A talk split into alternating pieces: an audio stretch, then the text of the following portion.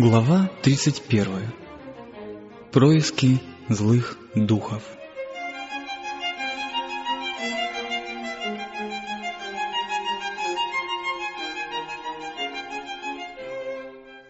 Связь видимого мира с невидимым, служение ангелов Божьих и происки злых духов – Обо всех этих явлениях, неотделимых от истории человечества, ясно говорится в Священном Писании.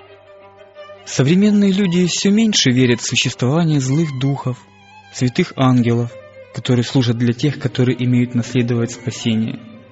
Их принимают за духов умерших.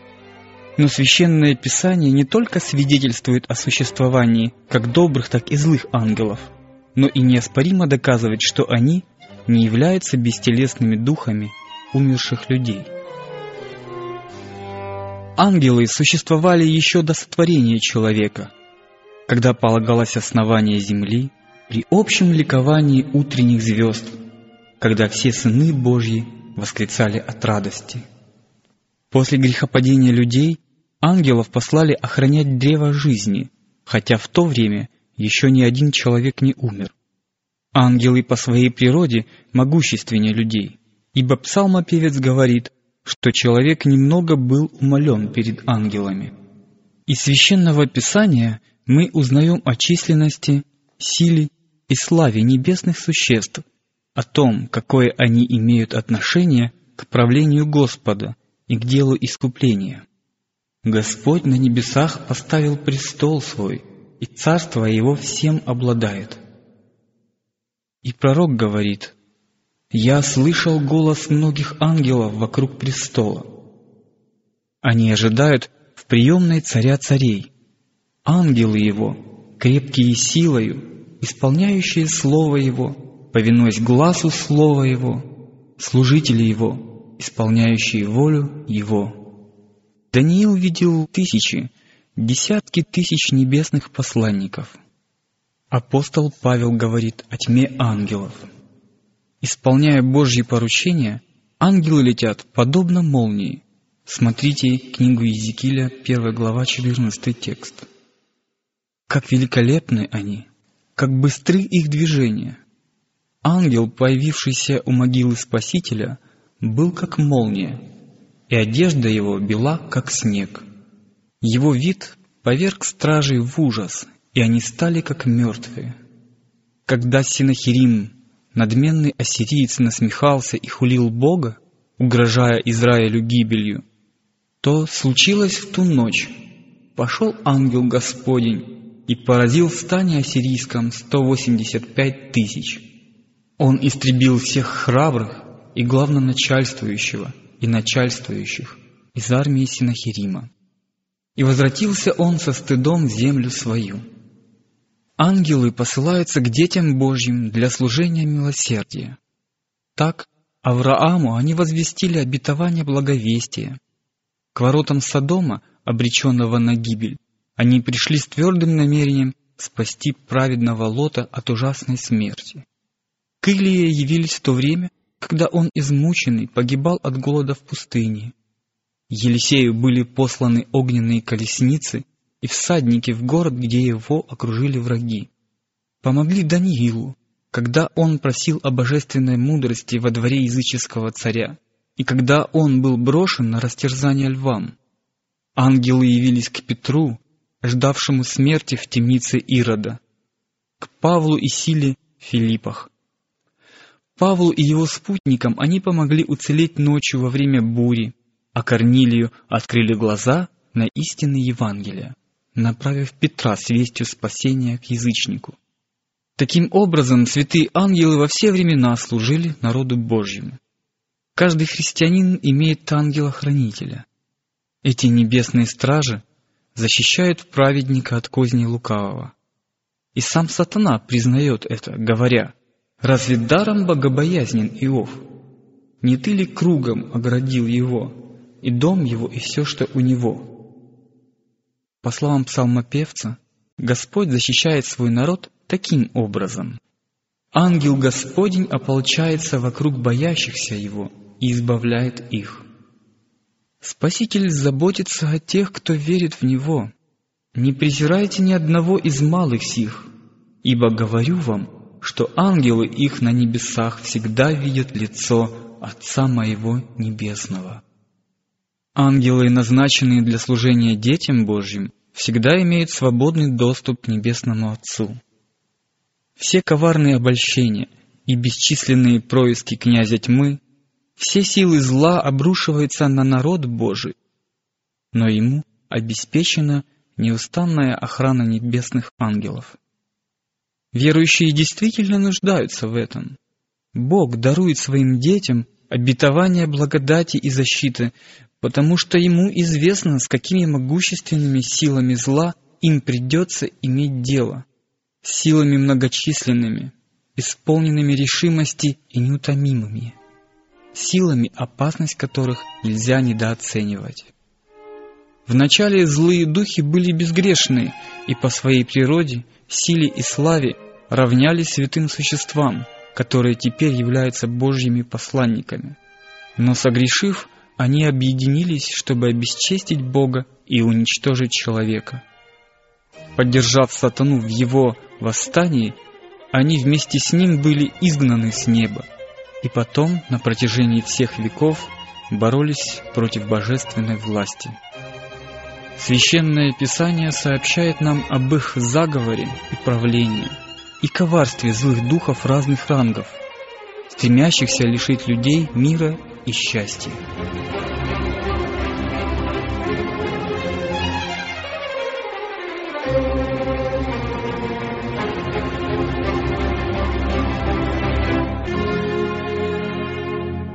В Ветхом Завете лишь изредка упоминается об их существовании. Злые духи наиболее очевидным образом проявляли свою силу и власть во время земного служения Христа. Христос пришел на землю, чтобы исполнить предначертанный план искупления человека. И сатана решил отстаивать свои права на этот мир. Ему удалось заронить семена идолопоклонства в каждом уголке земли, кроме Палестины. И Христос пришел сюда, в единственное место, где влияние Искусителя было еще не очень сильно, чтобы озарить этот народ небесным светом. Тут и столкнулись две противоборствующие силы. Иисус простер свои руки с любовью, приглашая всех прийти к Нему и обрести в Нем прощение и мир. Силы тьмы видели, что их власть не безраздельна, что в случае успеха миссии Христа их правлению быстро наступит конец. Сатана неистовствовал, подобно скованному цепью льву, и дерзко проявлял свою власть над телами и душами людей. Новый Завет ясно говорит о том, что были люди, одержимые бесами, и они страдали не только телесно. Христос прекрасно понимал, с кем имеет дело. Он видел непосредственное присутствие злых духов и узнавал их деяния. В Священном Писании мы находим яркий пример многочисленности, силы и коварства злых духов, а также могущества и милосердия Христа. Это был случай с исцелением одержимых бесами – в стране Гергесинской. Эти несчастные бесноватые, которые разрывали любые путы, неистово встали с пеной у рта, наполняя воздух воплями, причиняя увечья себе и представляя угрозу для всех, кто к ним приближался. Их окровавленные изувеченные тела и помраченный разум являли собой картину, радовавшую князя тьмы. Один из одержимых заявил «Легион имя мне, потому что нас много». В римской армии легион состоял из трех или пяти тысяч человек. Воинство сатаны также разделено на группы, и группа, к которой принадлежали эти бесы, насчитывала не меньше легиона. Повинуясь приказу Иисуса, злые духи оставили свои жертвы, и те, умиротворенные, успокоенные и в здравом рассудке тихо сидели у ног Спасителя. Но бесы, которым разрешили войти в стадо свиней, вернули животных в морскую пучину. Жителям Гергесинской страны эта потеря показалась настолько великой, что не отказались от благословения Христа, и божественный исцелитель был вынужден удалиться. Этого и добивался сатана.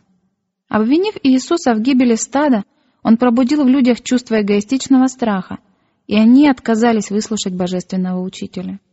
Сатана всегда обвиняет христиан во всех потерях, несчастьях и страданиях. Вместо того, чтобы винить в этих бедах себя и своих пособников. Он все время перекладывает вину с больной головы на здоровую.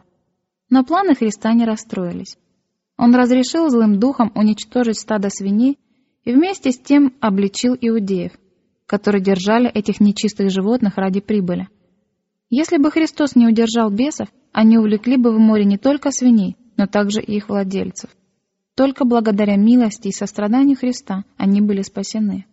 Более того, это событие было допущено, чтобы его ученики получили возможность воочию убедиться, как жестоко сатана властвует над людьми и животными. Спаситель желал, чтобы его последователи лучше узнали врага, с которым им придется встречаться, дабы не быть обманутыми и побежденными его хитростью и лукавством. Он также хотел, чтобы жители этой местности увидели, что он способен сокрушать узы сатаны и освобождать его пленников. И хотя Иисусу и пришлось покинуть эти края, люди, чудесно освобожденные им, остались, чтобы свидетельствовать о своем благодетеле. В Священном Писании встречаются и другие подобные примеры. Иисус изгнал нечистого духа из дочери Серафиникиянки. Один человек был одержим бесом немым и слепым. Юноша имел духа немого, который неоднократно бросал в огонь и в воду, чтобы погубить его. Бесноватый, которого мучил нечистый дух и который нарушил субботнее богослужение в Капернауме. Все эти несчастные были исцелены сострадательным Спасителем. Почти во всех случаях Христос обращался к бесам как к разумным существам, повелевая им оставить свою жертву и больше не мучить ее. Когда молящиеся в Капернауме увидели могущество Христа, они были все изумлены и восклицали. «Что это значит? Что Он со властью и силой повелевает нечистым духом, и они выходят?» Одержимые бесами обычно испытывали величайшие страдания, но были и исключения из этого правила. Для того, чтобы обладать сверхъестественной силой, некоторые добровольно отдавали себя во власть сатаны. Безусловно, таковые не враждовали с бесами. К этой категории принадлежали прорицатели, Симон Волф, Елима Волф и служанка, которая следовала за Павлом и силой в Филиппах. Влияние нечистых духов представляет величайшую опасность для тех, кто, невзирая на определенные и исчерпывающие свидетельства Писания, отрицает существование сатаны и его ангелов. До тех пор, пока мы пребываем в неведении относительно их хитрости и коварства, они обладают огромным преимуществом. Многие следуют их советам и предложениям, думая, что руководствуются собственным умом. По мере того, как приближается конец времени, когда сатана будет действовать с необычайной силой, чтобы обольщать и губить, он повсюду насаждает неверие в свое существование. В этом-то и заключается сатанинское коварство, чтобы действовать совершенно незаметно и скрытно. Великий обманщик ничего так не страшится, как разоблачение своих ухищрений. Чтобы лучше замаскировать свой подлинный характер и намерения, он старается представить себя в таком виде, чтобы вызвать у людей только презрительную насмешку. Его вполне устраивает, когда его изображают уродливым, смешным, гадким существом, полуживотным, получеловеком. Ему нравится, когда образованные люди говорят о нем в шутливом, насмешливом тоне. И именно потому, что ему удалось таким непревзойденным мастерством скрыть свою подлинную суть, повсюду звучит один и тот же вопрос. А разве он на самом деле существует? Религиозный мир принял учение, находящееся в резком противоречии с яснейшим свидетельствами Слова Божьего. Это также говорит об успехе его работы. И именно потому, что сатана с такой легкостью покоряет людей, которые не подозревают о его влиянии, в Слове Божьем и приводятся многочисленные примеры его зловещей деятельности, раскрывающие перед нами его тайные силы и побуждающие нас всегда быть готовыми отражать его нападки. Сила и злоба сатаны и его воинства могли бы вызвать у нас законное чувство тревоги и волнения, если бы мы не имели надежного убежища в могущественной силе нашего Искупителя. Мы тщательно запираем наши дома на засовы и замки, чтобы уберечь имущество и жизнь от злых людей. Но как редко мы думаем о злых духах, которые постоянно ищут доступа к нашему сердцу и против которых мы собственными силами не способны защититься. Если бы только им было позволено, они бы затуманили наш рассудок, растерзали бы наше тело, уничтожили наше имущество и нашу жизнь. Страдания и разруха приносят им неподдельную радость. как ужасно положение тех, кто противится божественным предписаниям и уступает искушениям сатаны, пока Бог не отказывается от них, оставляя их во власти нечистых духов. Но те, кто следует за Христом, всегда находятся под Его защитой. Для их охраны посланы могущественные небесные ангелы, превосходящие силой, и лукавый оказывается бессилен пробиться через стражу, которой Бог окружает свой народ.